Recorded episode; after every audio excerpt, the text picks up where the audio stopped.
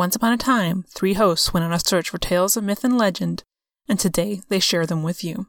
Welcome back to The Human Exception. This week, we decided to do something a little different and explore some folklore. Nathan will be taking you to a small town in British Columbia, Canada, that is thought to be cursed. And I'll be telling you all about the Yuki Onna, a Japanese snow spirit, while Halli will be getting into the Irish tale of the Morrigan. As always, be prepared for foul language. Get cozy, it's story time.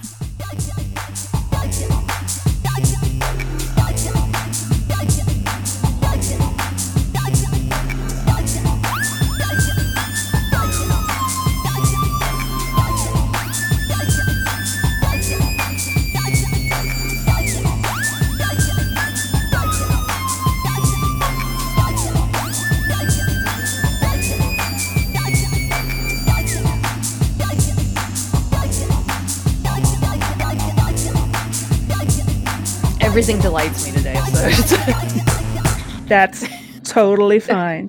one of those weird days. Ah. Who's first? What's going on? Um, not me. I think it's you actually. Is it me? Okay, great. A bunch of Irish words I can't pronounce. um, I'm good well, with I went. Japanese, so Oh, fuck. see you there. Great.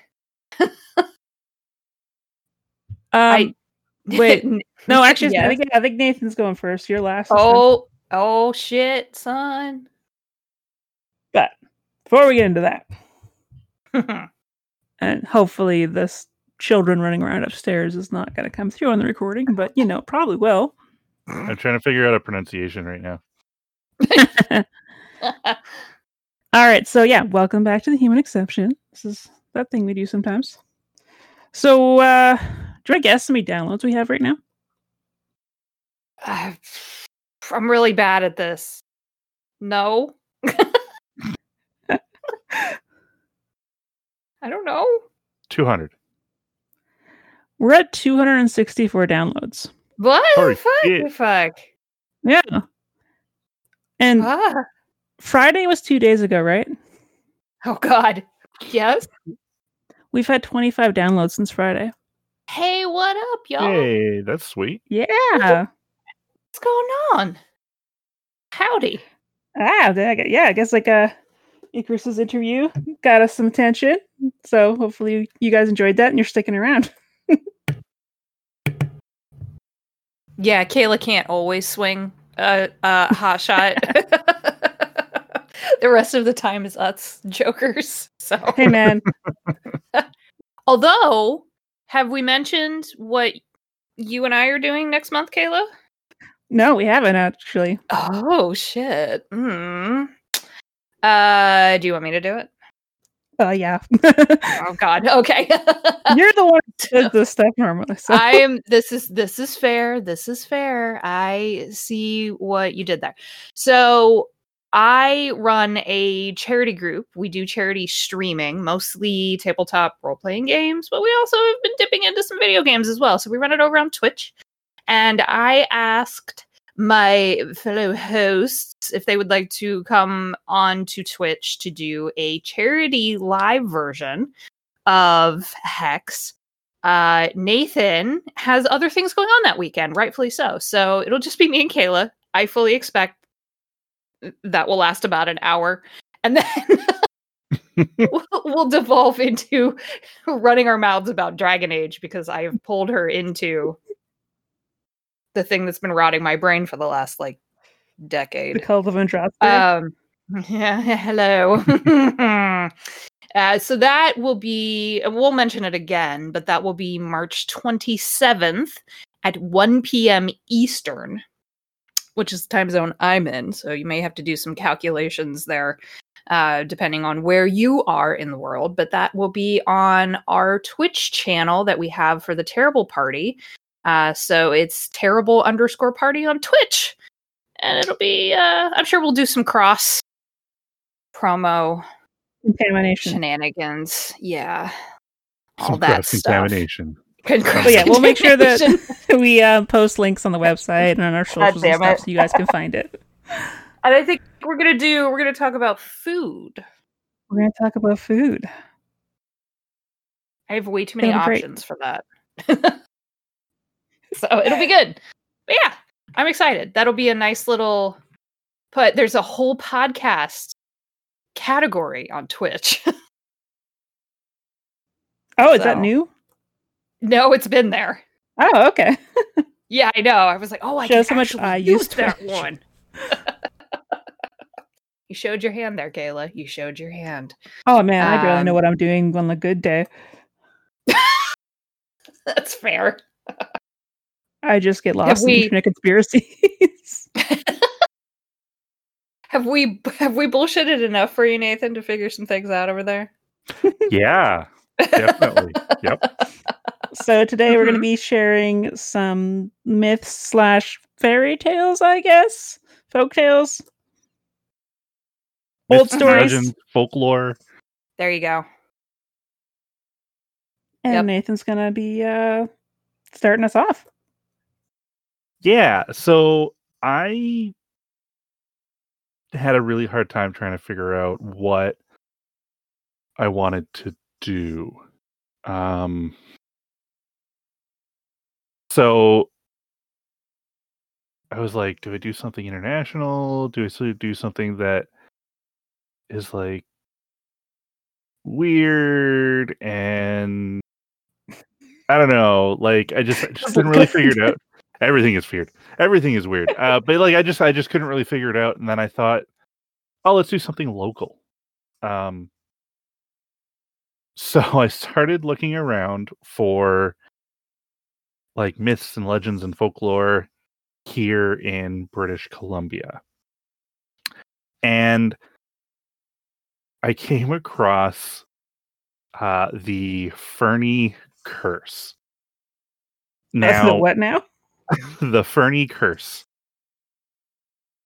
So, Fernie is this little coal mining town in that's nestled in the Rocky Mountains in the Kootenay region, uh, in eastern BC. Uh, for those of you that don't know, um, it is sort of it's kind of on the border or close to the border of BC and Alberta. So it's you would pass through it if you were traveling uh, through the Kootenay Mountains to to Alberta through the Rocky Mountains, kind of thing. Um, now I will. Uh, I, oh no, where did my pictures go? Uh, I was going to show you guys some pictures of Fernie because it is a nice little. I like pictures. hmm Here we go. A Now it is a very small, kind of touristy, uh, very like coal mining focused town. Um, however, Fernie itself does not house the the mining facilities. Just most people, it was built to be that home away from away from home. The a little ways out of Fernie where the coal mine actually is. There's a sort of a workers' town called Coleridge, um, and that's where everyone stays. So, the valley that it is that it is in is called Elk Valley, and in the late 1800s, when the whole like coal mining boom was kind of happening in uh, in the area in the Rockies, uh, a group of uh, a group of prospectors ended up coming out and obviously looking for a place where they can mine coal. And as one does, they got in touch with uh, the local indigenous tribe, the Ktunaxa uh, tribe. Now, the gentleman who founded Fernie, uh, William Fernie, was part of this group. And as they were having uh, whatever it was, their their first meetup, a dinner, so on, Fernie noticed that the chief's daughter was wearing this necklace, a very smooth, very nice looking dark rocks. And he was like, shit, that's coal. Maybe I can talk to the chief and figure out where they get it so we can start up our operations. So this is where where things get a little dicey because there are actually two stories uh, when it comes to this. Uh, actually, there's three stories in regards to the curse. However, um, so I will tell you both of them. Uh, in regards to William Fernie, though, there are two stories. So the first story goes, well, I'm going to talk to the the chief, and I'm going to ask him where this coal is, so that obviously we can dig and profit. So the chief says, "Yeah, totally. I will absolutely 100% tell you where this uh, where this uh, rock is under the condition that as a uh, as a gesture you marry my daughter so fernie says oh uh, sure okay uh, let's do that What year is this, by the way? I was Uh, just gonna lady- say. late 1800s so like 1890 kind of thing Okay. Yep. uh, so they agree on this, and Fernie decides that once he gets the information, he says, "You know what? Thanks, but no thanks. I'm not going to marry your daughter. Peace out. Bye." Classy. Yeah. So, in turn, the chief curses Fernie and the area, uh, telling him that he will be subject to fire, flood, and famine. Um, and that is sort of the end of the the story of, or that particular story of the curse. Now, the story that the local tourism board for Fernie has is actually worse. Um, what? yeah. so, uh, Oh boy. while at dinner, uh, Fernie realizes that, again, the chief's daughter has a necklace of polished coal basically on her uh on her neck and is like you know what maybe i can seduce her and tell get her to tell me where this coal is um. yeah I'm assuming we don't know her age. we don't know her age No. Okay. Okay. yeah Hey. Uh, mm, I'm already Uh-huh. uncomfortable. I was Uh, uncomfortable. Uh, yeah, and I, minutes I don't, mm, I like, I don't, I don't know the age. Uh, those there are no specifics. Mhm. Um, but in the end, it's uh, he. Oh God, where is it in my notes here?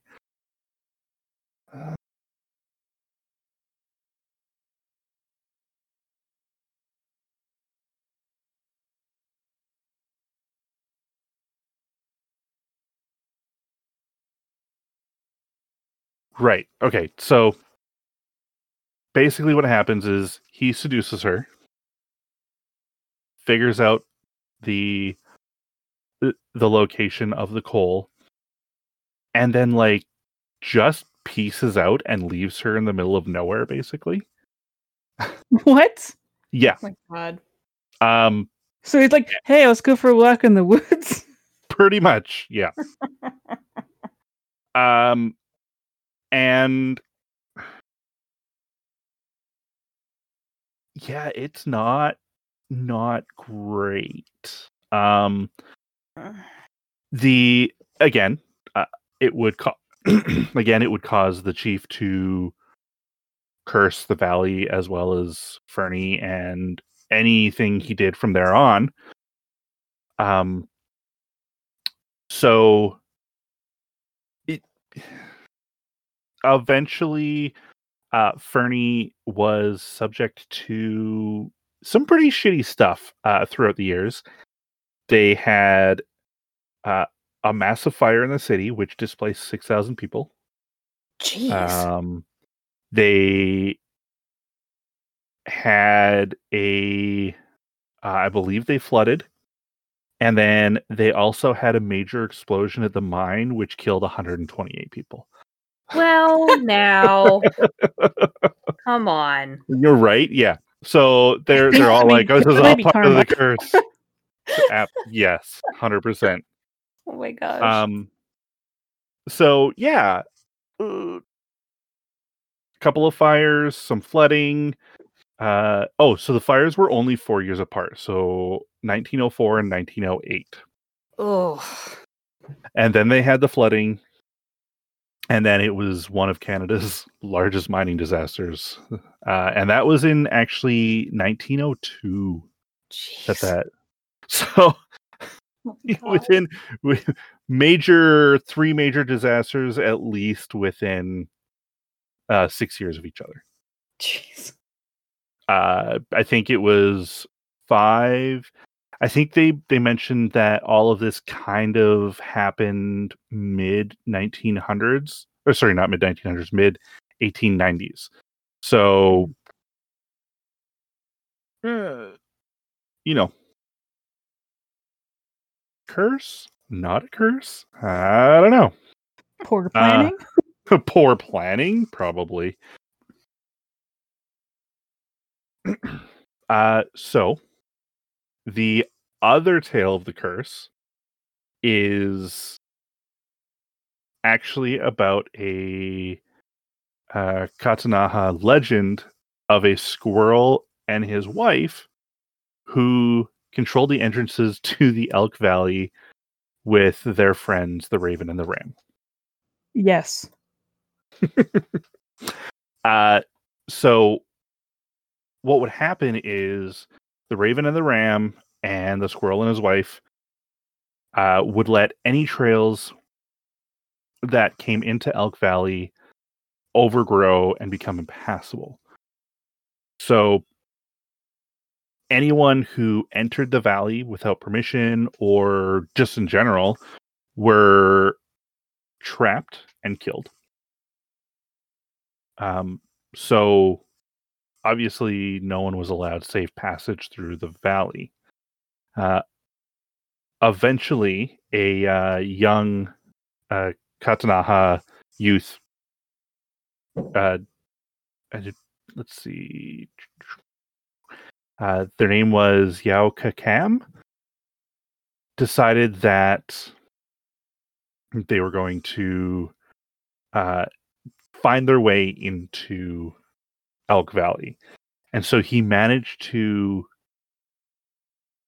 Yeah, okay, he, right. Uh he managed to trick his way past the ram and the squirrel. Oh, sorry, past the ram and he killed the squirrel. Um no. mhm. Uh he managed to get past the squirrel's wife and the raven.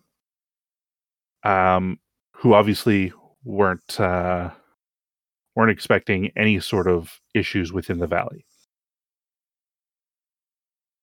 So he essentially said that okay, well, anyone who uh, displayed such greed at keeping the uh, the land blocked off from folks and people who might have needed it would meet the same end and that is another story of how the curse came onto the valley.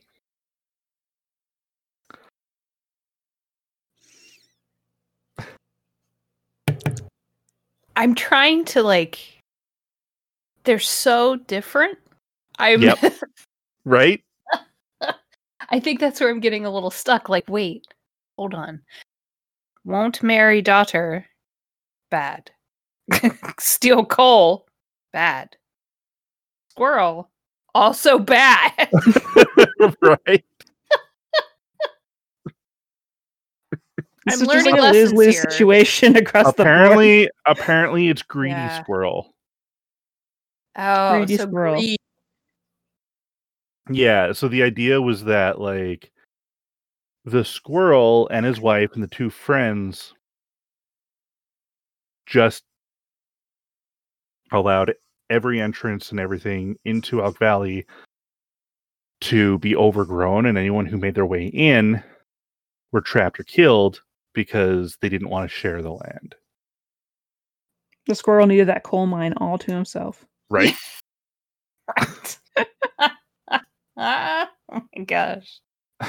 So, uh, interestingly enough, um, in 1908, there was a Fernie newspaper article that said that was written that says we've been requested to say that William Fernie denies the little after dinner stunt about him and the native maiden.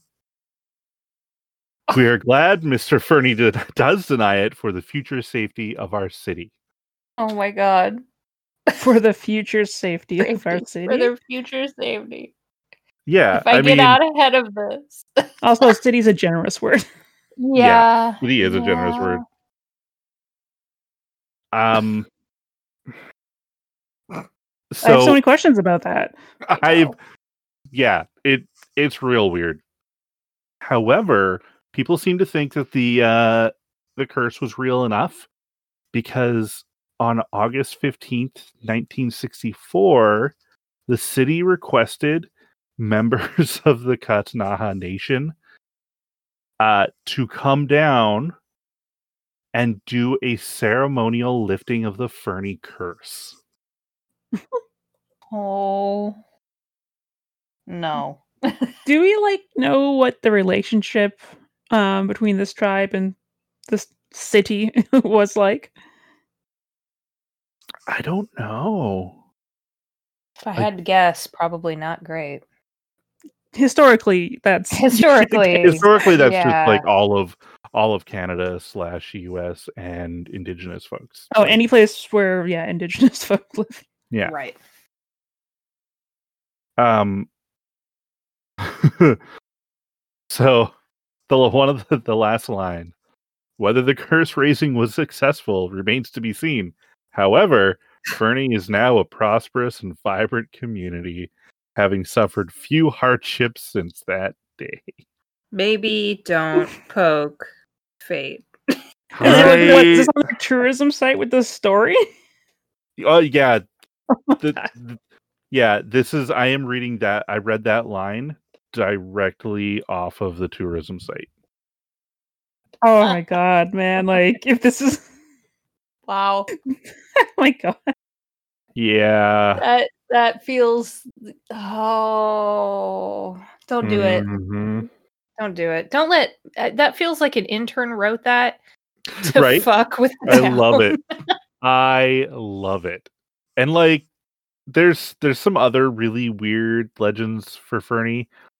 Um so there's a mountain range called the uh the Three Sisters. Uh and this one's um also you can read this one either on the tourism website or or elsewhere, but supposedly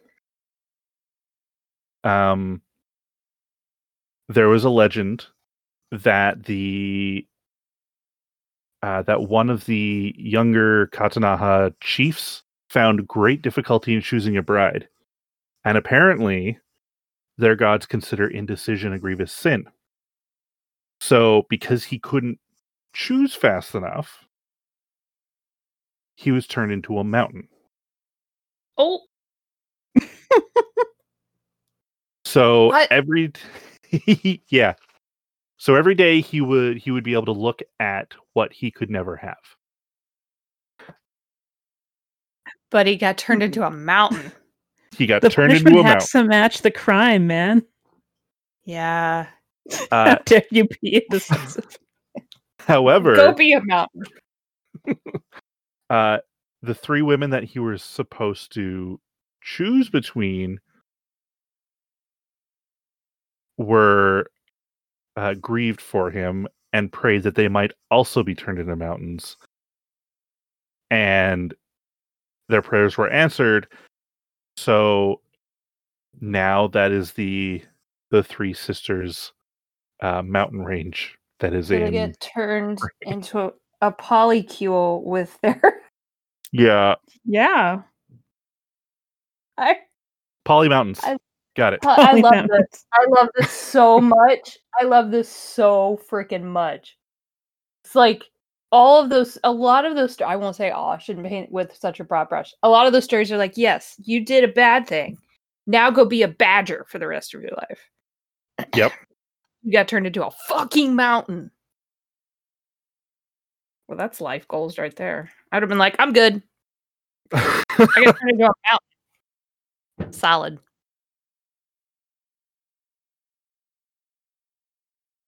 Yep. so that's it. Um, that's Fernie, uh, and why it burned down twice and got flooded, and you know, Jeez. My God. I love saw this and I was like, I, I can't, I can't pass this up. That Yeah, local no, that's a- is so definitely- good. oh my gosh.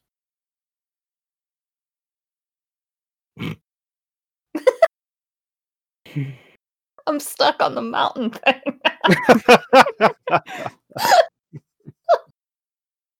I want that. I want that. I want it.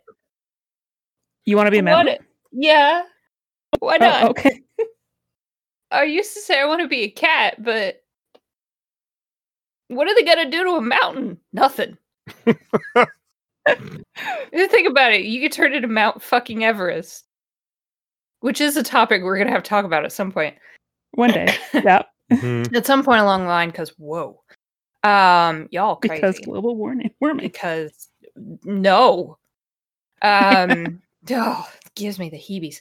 Um, I get distracted by my own document for a second. Um, mountain though, like, what are they gonna, what are they gonna do? Just- You're a mountain. You're a fucking mountain. You're not going to go anywhere, I'm fine with that. but I- I nobody's need going to. to do anything to you. Exactly. No I one think can that I put would just miss food. What do you need? You need food for? You're a mountain. But food is delicious. You're uh, when you're a mountain, you're above those earthly pleasures. Both literally and metaphorically. And every every now and then you fuck with some some hikers, drop a rock on them. Oh my god. Make and them think it once in a was while, make them think it's moose. Every once in a while, someone drills a hole in you so they can like make trains pass through. That's where you also drop rocks on them. Yep. Because when you're a mountain, that's all you can do. Sit there and be admired and drop rocks on people. I'm thinking about this too much. Someone stop and, me. Someone go. obviously, Cayla. and obviously, wear corpses as your like shirt. Crown. You know, that's just accessories. this has gone this has gone off track. Okay, who's next? um it's my turn. All right. So um. I'm going to be talking about Yuki Onna, which is um kind of a Japanese um ghost spirit that kind of is prevalent in a lot of their stories. So before I get into this, I'm going to talk about kaidan. So in Japan, there's a genre of story that's known as kaidan. Um, it's existed for as long as there has been Japanese literature. It's often confused for ghost and horror stories, but this is not the case at all. Most kaidan are not intended to be scary. In fact, many can be funny. But the most predominant theme is just strange, a telling about an odd thing that happened one time. The most literal literal translation being a discussi- a discussion or passing down of tales of the weird, strange, or mysterious. They have an entire genre of this of weird stories. To kick us off, so yeah, um, Yuki Onna has been present in a lot of these stories over the last centuries. So I'm going to be telling you a couple different stories about this spirit. In a village, sorry, I'm holding a book. I'm trying to read a reading a book and recording is at the same time is hard. That's not. Yeah, that's yeah. That's where you need an extra set of hands. I need so many hands. All right. Um, in a village of Musashi Province, there lived two woodcutters, Mosako and Minokichi. At the time of which I'm speaking, Mosako was an old man, and Minokichi, his apprentice, was a lad of 18 years. Every day they went together to a forest situated about five miles from their village. On the way to that forest, there is a wide river to cross, and there is a ferry boat. Several times a bridge was built where the ferry is, but the bridge was each time carried away by a flood. No common bridge can resist the current there where the river rises. Mosako and Minokichi were on their way home one very cold evening when a great snowstorm overtook them. They reached the ferry and they found that the boatman had gone away, leaving his boat on the other side of the river. It was no day for swimming, and the woodcutter and the woodcutters took shelter in the ferryman's hut, thinking themselves lucky to find any shelter at all. There was no brazier in the hut, nor any place in which to make a fire. It was only a two mat hut with a single door but no window. Mosako and Minokichi fastened the door and lay down to rest, with their straw raincoats over them. At first, they did not feel very cold, and they thought the storm would soon be over. The old man almost immediately fell asleep, but the boy, Minokichi, lay awake for a long time, listening to the awful wind and the continual slashing of snow against the door. The river was roaring, and the hut swayed, and creaked just like junk at sea. It was a terrible storm, and the air was very and the air was every moment becoming colder, and Minokichi shivered under his raincoat. But at last, in spite of the cold, he too fell asleep. He was awakened by a showering of snow in his face. The door of the hut had been forced open, and by the snow light he saw a woman in the room, a woman all in white. She was, ben- she was bending above Mosako and blowing her breath ab- upon him, and her breath was like a bright white smoke. Almost in the same moment, she turned to Minokichi and stooped over him. He tried to cry out, but found that he could not utter any sound. The white woman bent down over him, lower and lower, until her face almost touched him. And he saw that she was very beautiful, though her eyes made him afraid. For a little time, she continued to look at him. Then she smiled and whispered, I intended to treat you like the other men, but I cannot help feeling some pity for you, because you are so young and you are a pretty boy. Minokichi, I will not hurt you now, but if you ever tell anybody, even your own mother, about what you have seen this night, I shall know it, and then I will kill you. Remember what I say. With these words, she turned from him and passed through the doorway. Then he found himself able to move, and he sprang up and looked out, but the woman was nowhere to be seen, and the snow was driving f- ferociously into the hut. Minokichi closed the door and secured it by fixing several billets of wood against it. He wondered if the wind had blown it open. He thought that he might have been dreaming and might have mistaken the gleam of the snow light in the doorway for the figure of the white woman, but he could not be sure. He called to Masako and was frightened because the old man did not answer. He put out his hand in the, di- in the dark and reached Mosako's face and found that it was ice. Mosako was stark and dead. By dawn, the storm was over, and when the ferryman returned to his station a little after sunrise, he found Minokichi lying senseless beside the frozen body of Mosako. Minokichi was promptly cared for and soon came to himself, but he remained a long time ill from the effects of the cold of that terrible night. He had been greatly frightened also by the old man's death, but he said nothing about his vision of the woman in white. As soon as he got well again, he returned to his calling, going alone every morning into the forest and coming back at nightfall with his bundles of wood, which his mother helped him sell. One evening in the winter of the following year, as he was on his way home, he overtook a girl who happened to be traveling by the same road. She was a tall, slim girl, very good looking, and she answered Minokichi's greeting in a voice as pleasant to the ear as the voice of a songbird. Then he walked beside her, and they began to talk. The girl said that her name was Oyuki, that she had lately lost both of her parents, and that she was going to Yedo, where she happened to have some poor relations who might be able to help her find a situation as a servant. Minokichi soon felt charmed by this strange girl, and the more that he looked at her, the handsomer she appeared to be. He asked her whether, whether or not she was betrothed, and she answered laughingly that she was free. Then, in turn, she asked Minokichi whether he was married or pledged to marry, and he told her that although he had only a widowed mother to support, the question of an honorable daughter-in-law had not yet been considered, as he was very young. After these confidences, they walked alone for a long time, while without speaking. But as the proverb declares, when the wish is there, the eyes can say as much as the mouth. By the time they reached the village, they had come very pleased with each other, and then Minokichi asked Oyuki to rest a while at his house. After some shy hesitations, she went with him, and his mother made her welcome and prepared a warm meal for her. Oh, Yuki behaved so nicely that Minokichi's mother took a sudden fancy to her and persuaded her to delay her journey to Rito. And, and the natural end of the matter was that Yuki never went to Yedo at all. She remained in the house as an honorable daughter in law. Oyuki oh, proved to be a very good daughter in law. When Minokichi's mother came to die some five, five years later, her last words were affectionate praise for the wife of her son. And Oyuki bore Minokichi ten children, boys and girls, handsome children, all of them, and very fair skin.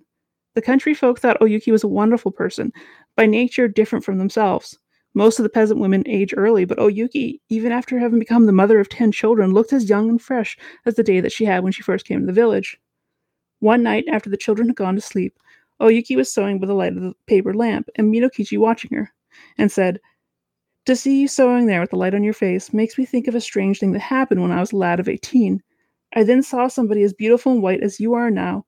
Indeed, she was very like you. Without lifting her eyes from her work, Oyuki responded, Tell me about her. Where did you see her? Then Minokichi told her about the terrible night in the ferryman's hut, and about the white woman that had stooped over him, smiling and whispering, and about the silent death of old Masako. And he said, Asleep or awake, that was the only time that I saw a being as beautiful as you. Of course, she was not a human being, and I was afraid of her, very much afraid, but she was so white. Indeed, I've never been in, I've never been sure whether or not it was a dream that I saw, or the woman of the snow. Oyuki flung down her sew- sewing and arose, and bowed above Minokichi where he sat, and shrieked into his face. It was I. Yuki, it was I. I told you that I would kill you if you ever said one word about it. But for those children that sleep here, I would kill you in this moment. And now you had better take a very, very good care of them. For if you ever leave me any reason to complain for you, I will treat you as you deserve. Even as she screamed, her voice became thin, like a crying of wind, and then she melted into a bright white mist that spired to the roof beams and shuddered away through the smoke hole. Never again was she seen. Dude, you made your ghost wife mad. Don't do it. Just don't do it, man. Don't do it. So yeah, Yuki-onna is one of Jap- Japan's most well-known yet also unknown yokai, which is um, a word they use for spirit. Um, there is no single story of Yuki-onna. There, she's like from dread snow vampire of the mountains to loving bride and mother. She has played many roles over the centuries, and she has worn many costumes. She is ephemeral as windblown mist or snow, and is impossible to hold. Um, she's often described as a tall, beautiful woman with long black hair and blue lips. She's inhumanly pale or even transparent skin that makes her blend into the snowy landscapes. She often wears a white kimono, but in other le- legends, she appears naked with only her face and hair standing out against the snow. Despite her inhuman beauty, her eyes can strike terror into mortals, and she floats across the snow, leaving no footprints. In some stories, she doesn't even have feet, and she could transform into a cloud of mist or snow if threatened. And I got some good old classic art for you. Yeah. Oh. Okay. Yep. Yeah, yeah, yeah. Yeah, okay. This now is starting to Make the click. resonate. Yeah, yeah, yeah, yeah, yeah. So Yuki-onna is only one of her names. Anywhere that there is ice and snow in Japan, you will find legends about Yuki-onna, but they're often mm-hmm. called by some regional variation. And here's a list of different names as they're translated. So snow nursing mother, snow daughter, snow young woman, snow older sister, snow wife, and snow hooker. Snow hooker. Was not expecting the last one. So yeah, almost all the tales of this female snow monster are told as Yuki-onna stories. Um, well, she's thought to be ancient le- legend. The first written account of this creature comes from Muromachi period, which is between 1300 and 1500. A monk wrote about his travels in the Echigo province, which would be modern day Niigata, and his encounter with the Yuki-onna. Sogi writes that he went out of his house one snowy morning and saw a beautiful and unusual woman standing in, her, in his frozen garden. She was huge, almost 10 feet tall, with skin whiter than any human being. Although her face was young and beautiful, her hair was stark white and hung loosely about her shoulders. Her kimono was white to the point of being translucent and made of some magical gossamer flat fabric that clung to her body. Sogi attempted to speak to her, but she vanished into the snow. Discussing the vis- vision later with a, na- with a friend in the region, Sogi was told that the spirit of snow, who normally appeared during heavy snowfall, it was rare for her to appear on the cusp of spring. 10 feet tall. 10 feet tall. Yeah, I, I think I would I wouldn't stop to talk. I'd go the other way. Yep. Dude, you see that 10 foot tall woman out there? Holy shit.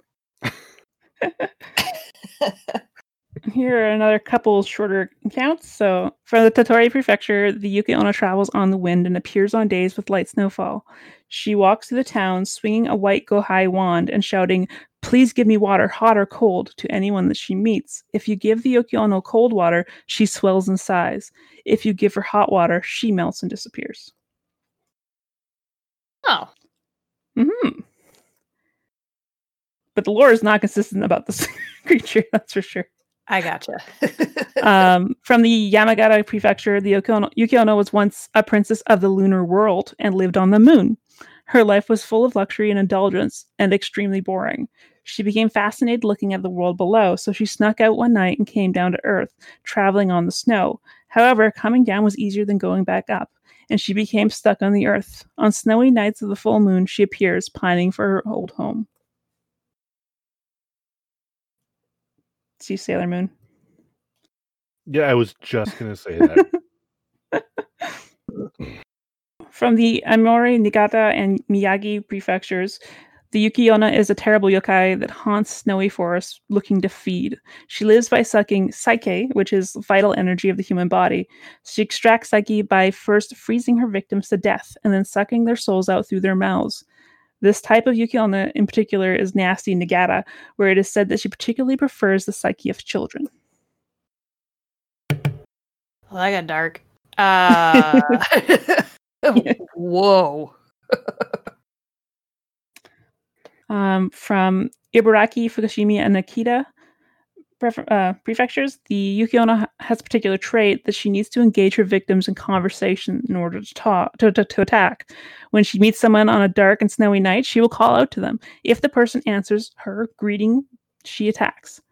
Unless you are from Fukushima or the Ibaraki pre- prefecture, in those cases, that Yuki Onna only attacks to those who ignore her, and her method of killing is specific. Anyone who ignores her, she grabs and throws into a nearby ravine. I know, wait. I'm getting some mixed messages here. I need some clarification. that would just be so confusing. You're just like, no, wait, answer her. No, don't answer her. You know what? It's the whole like black bear, brown bear things. What do I do Yeah. again? What am I supposed to be doing? Um, and some accounts say that Yuki Onna is not a spirit of the snow, but the ghost of a woman seeking revenge. This mainly comes from Chikamatsu Monzaemon's Ban Bunraku pu- puppet play Yuki Onna Gomai Hagoita. The five battle doors of the Yuki Onna. In Chikamatsu's play, the Yuki Onna is the bo- ghost of a woman who was deceived, led into a forest, and murdered. She manifests as, you- as the Yuki Onna in order to get her revenge. That's a puppet play that they put on. Oh, that's some punch Yeah. Shit. Wow. All right. Okay. Okay. Mm-hmm. Um, another to- story here. Uh, walking along a forest path at night in the dead of winter, you come upon a poor young mother. She is dressed in only a thin white kimono and desperately clutches her newborn baby to her chest. Seeing you, her face lights up with hope, and she holds out her baby to you, begging for your help. But you must harden your heart and walk away from this tragic scene. For if you take the offered baby, you'll be frozen to the spot, trapped, a fresh meal for the Yuki Onba and their terrible little offspring, the Yuki Inko. If the, the- Uh, if the man Okay. refu- if the man refuses to hold the child, the consequences are equally deadly. deadly. So the Yukiyomba pounds the man in the head in rage and drives them into the snow like a hammer hitting a nail. Either way, the man becomes a feast for the Yukiyomba and her demon child. Holy shit.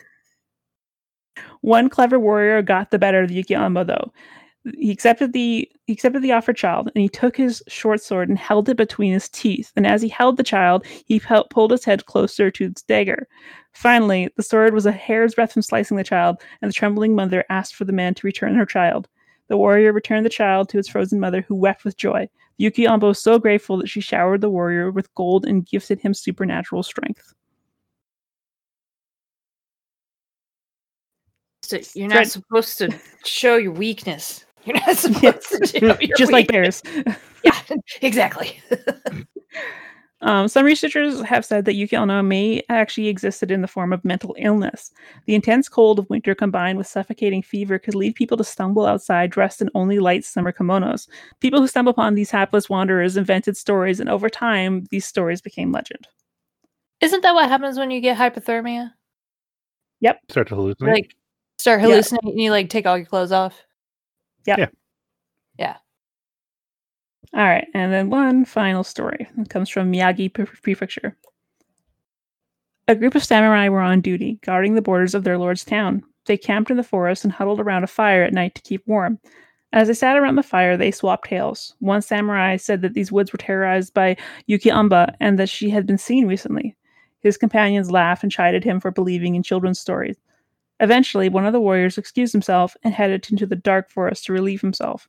As he went further into the forest, he saw a dim outline of a beautiful woman clutching a tiny baby. He approached cautiously and saw that she was crying. The woman asked the samurai to please hold her small child and protect him from the cold. The samurai was moved to sympathy by the scene and took the baby in his arms, and to his surprise, it was colder than the snow around him and stuck fast to his arms. He could not put it down. The child also grew immensely heavy, and the warrior fell to his knees under its weight. The last thing he saw on earth was the woman's tears fading and a broad smile growing across her face. The next morning, his companion, companions found him frozen solid, clutching a giant icicle. After other encounters with the deadly Yuki, Yuki Onba, the samurai were determined to rid the town of her and set off hunting into the forest.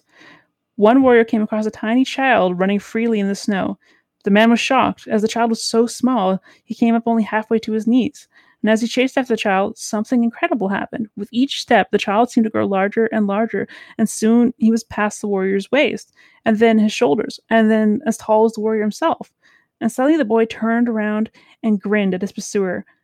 And he kept growing. Right before the warrior's eyes, he grew to the size of a house. Stealing his nerves, the warrior drew his sword and charged at the gigantic baby, slashing with all his might. Much to his surprise, the baby shattered into a million shards with a single blow, like a hollow ice sculpture, and there was nothing left. And for whatever reason, the Yuka Umba and her child were never seen in that forest again.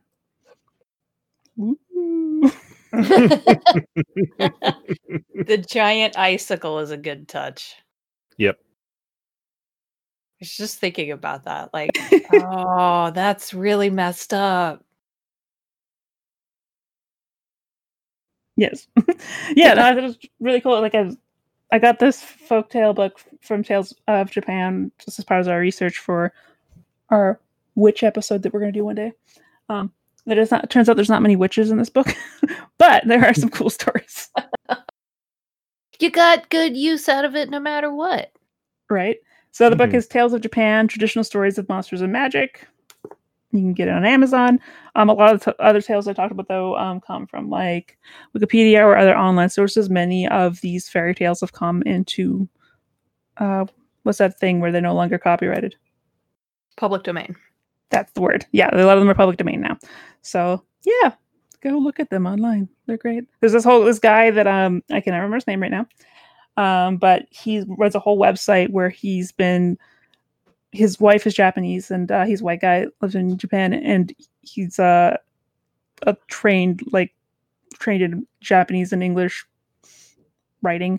Um, he translates all these old stories that he's finding. He's trying to collect all these folk tales and put them together and he's got a website and a couple books he's released which yeah it's super cool and since he's got a lot of historical knowledge he's able to talk about the context of the stories and also be able to translate it into you know to make it understandable to uh, north american cultures and stuff as well so Oh, that's awesome.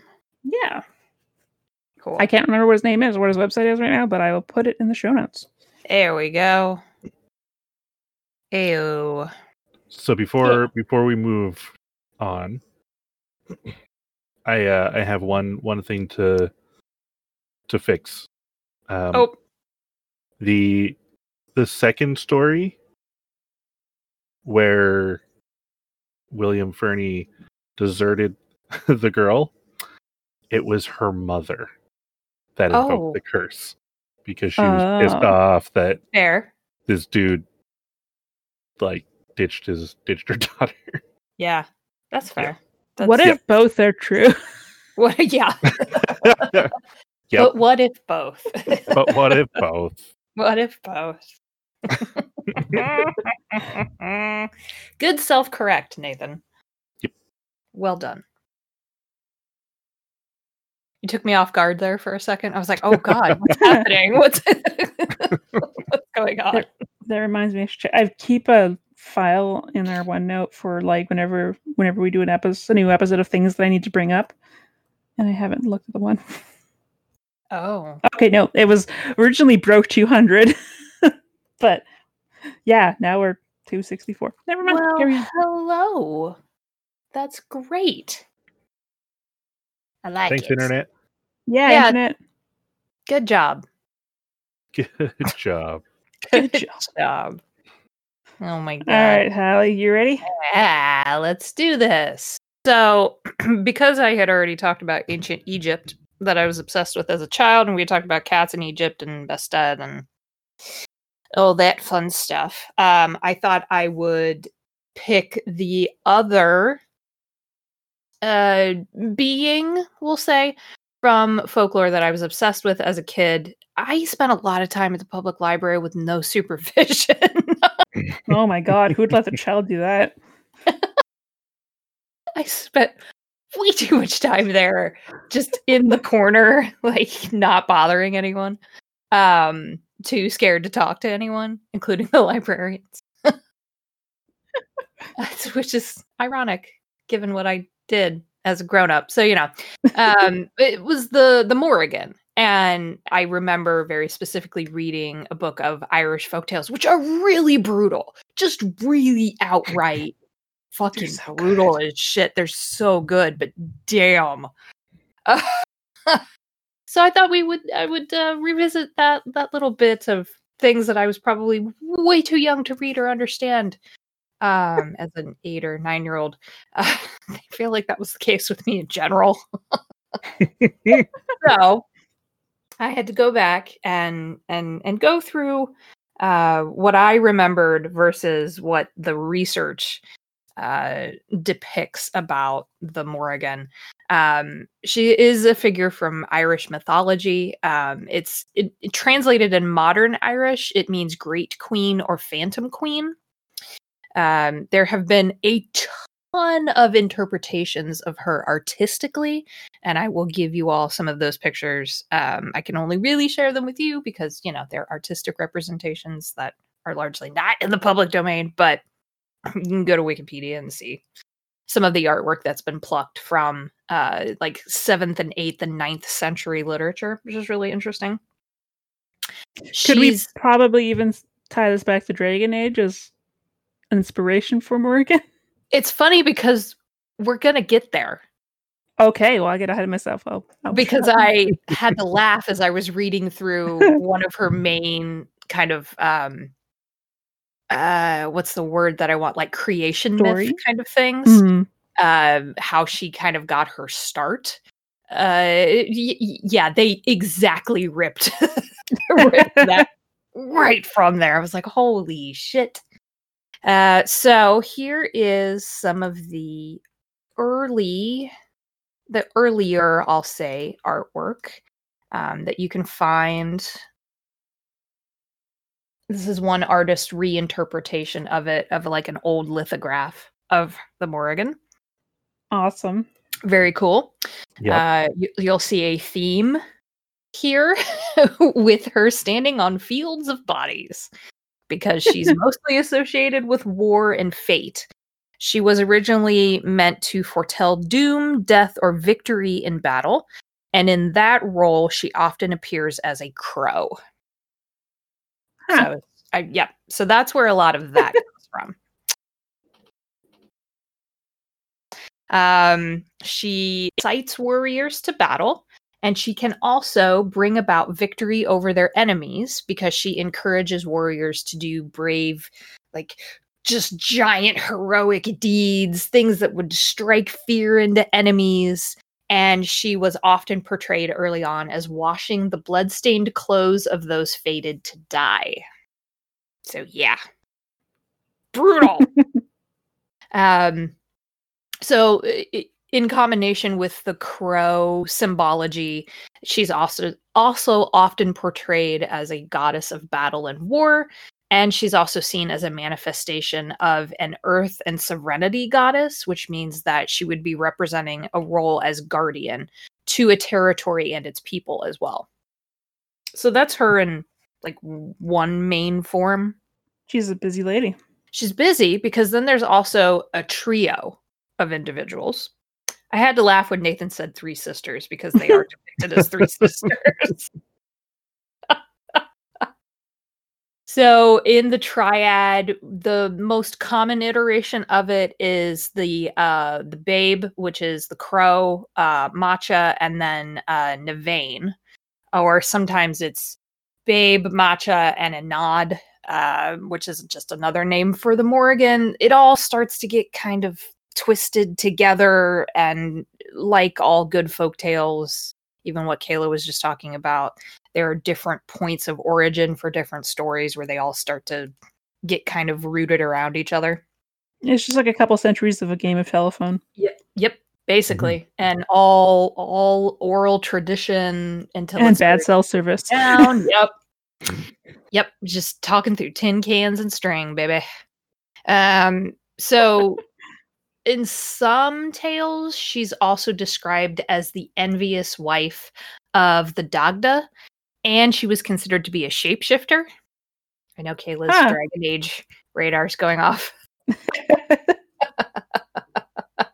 Uh, she was also in this form associated to uh, be the predecessor of the Banshee, oh, which I did not know. Yes, that was new information to me. I knew about the triad, and I I had to go and look up the Irish pronunciation. So I'm sure I butchered. So please don't send me emails. Um, I don't speak. or English. do we just? I just won't let her know that you did. please don't. Please don't. I, But it would be I- nice to know if people are listening. I I did look it up. I swear, I did look it up. It's okay. Um, I'm sure I butchered like the 30 Japanese words I had to say. You know, we're trying. Um, I did find it interesting that there were a lot of medieval Irish writers who kind of reinterpreted her in a more heinous form because they eventually wrote about her as an archetypical figure in her relation to spirits, which we also see with the whole banshee thing. Um, she was seen as a, a form of malevolent female spirit, or maybe even their mother, Mhm. from which all malevolent female spirits then are birthed, and also monsters. Hot. So it's hot, yeah. Uh, those uh, those writers were referring to uh, that term uh, morrígna to describe beings as diverse as anywhere between the Middle Eastern Lamia to the demon goddess Lilith. that makes sense. Yeah. It's kind of interesting. So that's where the Phantom Queen title came from. Okay. Hmm. Yes. So we're going to go all the way back to her earliest narrative appearances, where she's depicted as an individual. And these are stories in what's known as the Ulster cycle. Uh, she has an ambiguous relationship with a hero named Cu- uh. Um, and in this one story, which is translated as the cattle raid of uh, Regamna, he encounters the Morrigan but doesn't recognize her. And she is busy driving a heifer from his territory. She's like, This is my cow now. I don't care who it belongs to. And then when this guy takes it as a challenge and he doesn't realize who's taking his cow, he gets mad and starts insulting her. Which sounds like a great idea. So, That just like, nope, don't talk to 10 foot tall ladies in the street. Maybe don't insult this random lady taking your cow because then maybe she'll turn into a, a raven and sit on a tree branch. And then you realize, oh shit, that's the Morrigan. And now I need to go like bow and scrape and not be such an asshole. I, obviously, I'm paraphrasing. No, I'm reading. No, I'm paraphrasing. Um, and she basically says, Well, doesn't really matter because as soon as I appeared in your territory and you thought ill of me, you now have bad luck. Wow, that's uh vengeful. It's worse. Hold on. Because then he says, No, you can't hurt me. You would never hurt me. I am a great hero. And she delivers with she delivers a set of warnings. And these foretell a battle in which he will be killed. And she tells him, and I quote, It is at the guarding of thy death that I am, and I shall be. Hmm. Whoops. Hmm. Whoops. So these stories, this whole Ulster cycle stories, they're set in and around the reign of Lord or King Conchobar. Cayla. Do you remember Morgan's story about that? Yes, yes. Uh, he rules the Ulaid, uh, and the most prominent hero of this cycle is Conchobar's nephew, this guy, this Cuchulainn, who decided it would be a good idea to uh, insult the goddess of war and death. so the stories are written in Old and Middle Irish. They're mostly in prose. There's occasional verse passages as well. Uh, there are preservations of these manuscripts. Um, they range from the 12th to the 15th century, but in cases, a lot of the stories are a lot older than that. And the language, there's been a ton of study on the language in these stories. It's datable all the way back to the 7th century. And the tone, as you might imagine, is violent, terse, sometimes comic, sometimes roughly realistic, and then there's just a lady who's a big crow. So, but Cuchulainn also has superhuman fighting skills. He is of semi divine ancestry. Probably why he said, No, you can't kill me.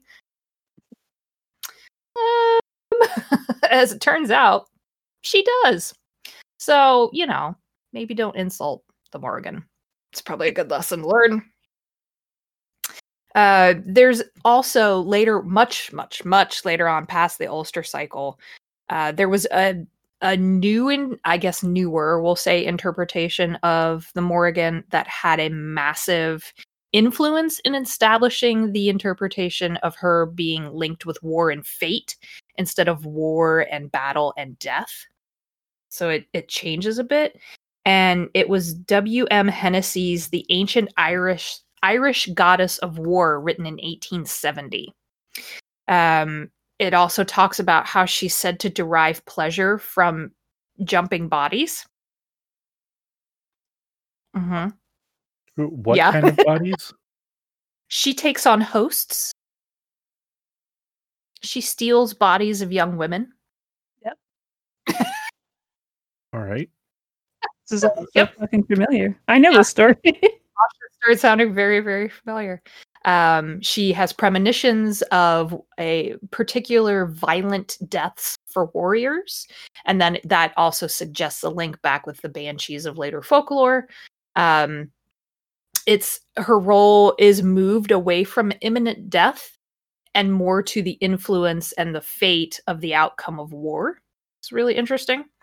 Um, she also often does this by appearing as a crow flying overhead, and it would either inspire fear or courage in the hearts of warriors and foretell uh, eventual ruination. So that would be interpretations like this, which are really cool. That's awesome. Freaking, freaking love that. My Ooh, I like that. gosh. Yeah, it's really good, right? Here is the Morrigan visiting a downed warrior just before his death, lending comfort. And then there's this one with the triad. Also, freaking love that, and how she, Oh, you know, just takes heads. It's like, holy shit. That's amazing. So, there are actually uh, very few accounts of where she would join in battle itself as a warrior. And if she did this, that would mean that you had her divine favor. So, Hmm. I know. Very interesting. Um, she also liked to focus on individuals or uh, groupings of soldiers if she found them to be particularly brave or heroic. So, there's a really interesting actual mound site in County Tipperary that's known as the Cooking Pit of the Morrigan. Um, you can find these sites around Ireland, and they're usually associated, like archaeologically, with the hunting of deer. But there are stories that link the Morrigan to these places, uh, particularly one story about three mythical hags who cook a meal of dog flesh that brings the hero Cuchulainn to his doom. Hmm. Maybe don't eat what hags offer you. There's a pair of hills in County Meath. I think it's Meath, yeah.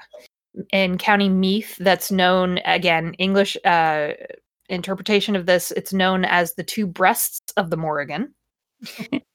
Yep. Yeah. Yeah. yeah tits. Whatever.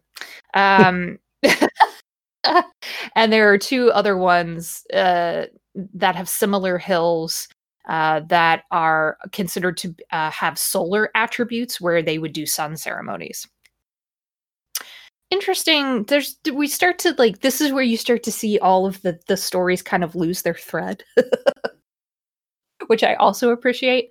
Um, there have been some really solid, I will say, attempts by modern researchers and authors to link the Morrigan to the character of Morgan or Morgana in the Arthurian legend.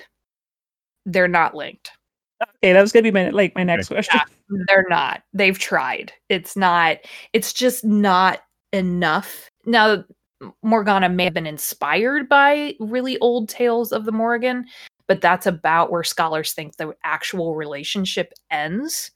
Um, there have been scholars that have held that the names are unrelated. The Welsh Morgan or Morgana uh, is derived from root words that are associated with the sea, where the Irish Morrigan has roots either in a word for terror or a word for greatness. Which, I mean, if you're going to have a dual dual personality, one side's terror, the other side's greatness. Let's just get on with it, right? Um, and that actually links to her symbology because she's known for her strengths, and those include her ability to instill fear in those who have crossed her. Again, Cuchulainn, don't do that. Uh, but she's also known for her weaknesses and was described as highly vindictive. Again, so wasn't afraid to kill if she felt disrespected. And she was forever linked to the festival of Samhain and is usually symbolically represented by the crow or the raven. She's also, this is what I really found interesting. She's also sometimes associated with horse symbolism Oh, and has been in some stories and studies linked to Epona, the equine goddess. so then, like related to Mari Lwyd, Right. Yeah. it's all connected. I know. I was like, oh, here we go. so, and there, there's a ton of history on on the Morrigan. There way more. There are whole books. There are whole books written about her. Um, here's a couple more artist interpretations. I freaking love this. This is a statue of polymer clay. Oh, That's amazing. I that's want super it. Fucking cool. I want it. And then um, more modern uh, interpretations. So, um, there are speaking of modern interpretations of the Morrigan. Um, she has shown up a ton in pop culture. We're joking about the whole Dragon Age thing. They literally ripped the story out of Irish folklore Yeah, almost. her in, in Flemeth. Yeah. but there's band names, songs, a ton of other media. She shows up in video games, comics, all kinds of things. Um, there are actual worshippers of the goddess in the modern day, which I thought was really interesting. So there's a pagan polytheist priesthood that's dedicated to her. It was founded in 2012 and it is based out of San Francisco. What? Yeah, I know, of all places. Uh, but they also travel around the world to bring their um, spiritual and religious support to individuals. And they um, promote Celtic spirituality and polytheist religious practice. They also aid the communities in which they're based by organizing things like blood drives and fundraising and medical and spiritual response teams for civil rights and social justice actions. So you can they yeah i know right um if you it'll be in the show notes but if you go to corupriesthood.com you can see uh all their information so i am actually taking things directly from their website because i didn't want to mess up what they were talking about i'm going to send you to the photo gallery link because they have some really cool photos Ooh. they've traveled a bunch to Ireland. Um, at Wales, they have pictures of all their trips. They were had they went to the Pantheacon gathering for life on Earth in 2016, which was in Vancouver. That's really fucking cool. I didn't even There's know that was a thing. Shit. Yeah, there's some cool, cool shit on here. So I highly encourage everyone to go and check out their website. Um, they're really focused on uh, and I'm quoting here directly from their website. We believe it's our duty to actively work toward greater inclusivity within our communities. So they have a big list of their practices and commitments, um, affirming folkish beliefs that uh, Celtic polytheism has to be an inclusive tradition. Uh, and that everyone has the inherent right to seek, study, and honor the, gar- the gods, regardless of ancestry or any other personal quality. And their very first one is we respect and welcome all persons of color or persons regardless of color, ethnicity, age, ability, religion, size, class, perceived or actual sexual orientation, gender identity, and gender expression. Hmm. Which I thought was really cool. That's awesome. That's awesome. They ha- also have some really neat um, spirituality resources that I read through. A lot of them have like old Irish in them, so I wasn't going to, you know, completely fumble my way through pronunciation. So I thought instead I would end on a prayer to the Morrigan that was written by Rynn Fox, one of their head priests for this Coru priesthood. Um, it's very short, so I will just read it. And thankfully, I hopefully won't stumble. Uh, it starts Great Queen the Morrigan, hear me, I am your priest and your warrior. Protect me from harm, may it be by intent or by ignorance. In the face of life's trials and joys, may I be ever steady, calm in mind, body, and emotion. May I be centered, present, embodied, my mind like water, clinging to no thing and untroubled. May I act decisively, truth and wisdom as my guideposts. May my actions and words move from a place of honor, wisdom, compassion, and love. May I know when to cut and when to be cut. Clothe me in guile and cunning, that I may move with suppleness and resiliency between the worlds. It's cool. It's pretty cool. hmm So yeah, definitely go check them out. They have some really cool stuff. Um, but I just I I'm so glad I picked this because now I feel like I have done childhood me a better service. By my fascination. Like I feel like I've seen the pop culture reference so many times, so it's g- cool to finally like know where it all comes from. Yeah, yeah, totally. You know what? It also reminded me a little bit of like the Valkyries. Mm-hmm. Yeah, There's a thread there too. Um, and you're talking around the same time. So who knows what influence they had on each other? yeah, I, Yeah. I, I wouldn't be surprised if there were there was some Right. crossover there. Cool. Woo woo Woo! woo! Did the thing. Yay! That's our episode. Yes. That has to be the shortest one. And that's it for this week's episode. Next week, we're diving into the world of medicine. Halli will be tackling world famous cure alls. I will tell you about a pandemic with global reaches from 2005 that you may have never heard of. And Nathan will explore the myth and science behind sleep paralysis. As always, if you want more information about the topics that we've covered, links, images, sources, check out thehumanexception.com. To keep up to date with everything Hex, follow us on Facebook or Twitter at The Human Exception. And if you want to tell us that we're wrong, suggest a story, or just to say hi, you can email us at thehumanexception at gmail.com or hit up one of our social accounts. And if you'd like to do us a huge favor, you can head on over to iTunes and leave us a rating and a review. It really helps us a lot. We hope that you have a wonderful weekend and keep being exceptional, my humans.